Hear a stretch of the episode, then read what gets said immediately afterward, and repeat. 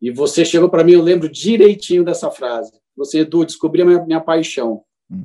Eu amo viajar. Uhum. Eu falei assim, então você tem um grande problema, Ricardo, porque uhum. todo mundo ama viajar e eu também. então, como é que você vai viver disso? O que, que você traz das suas experiências que você pode, pode tra transformar em alguma coisa positiva que pode ser um negócio? Eu uhum. lembro direitinho da gente ficar ali naquele meio que brainstorming, porque uhum. tinha várias coisas que estavam começando naquela época, né? Uhum. Tinha programas de viagem na televisão que estavam começando a bombar. Verdade, canal né? off, não, nem o canal off ainda, era acho que Bruno canal de Luca, né? O Zeca é. Camargo, aquela galera ali, né? Começar a viajar. É. Não tinha Bruno Instagram. Luca, tinha... Zeca Camargo, começaram a fazer programas assim de viagens muito, muito legais, né? Uhum. Tinha Didi, Wagner, entre mil outros aqui que eu não lembro, né? Verdade, e verdade tinha uma alternativa de você tentar fazer alguma coisa com relação à, mídia. Uhum. Quando você pensa em viagem, você pensa, uh, obviamente, em agência de viagem. Uhum.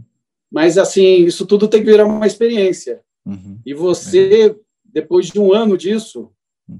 ou menos, você me apareceu com essa com a World Packers. Uhum.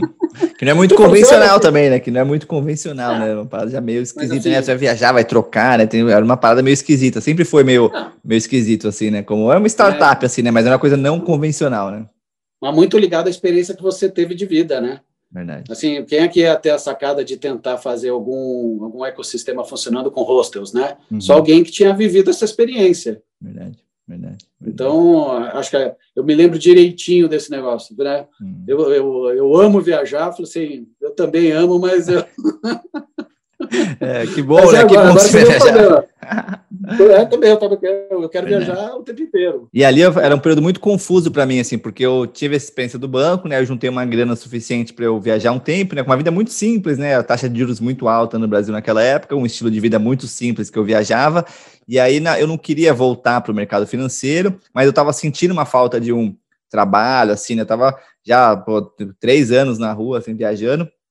Então foi um período difícil porque eu ainda tinha dinheiro para continuar viajando, mas eu já eu acho que esse negócio veio também dessa, dessa busca por algum trabalho mesmo, assim, mas eu não queria um trabalho que não me fizesse sentido, né?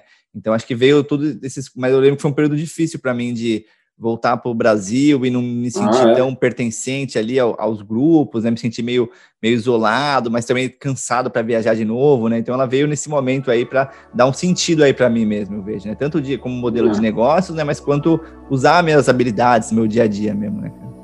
Viajar é muito bom, mas chegar, identificar, identificar onde é a sua casa também é muito legal, né? Verdade. Criar uma hoje em dia, hoje em dia eu tô bem feliz em casa.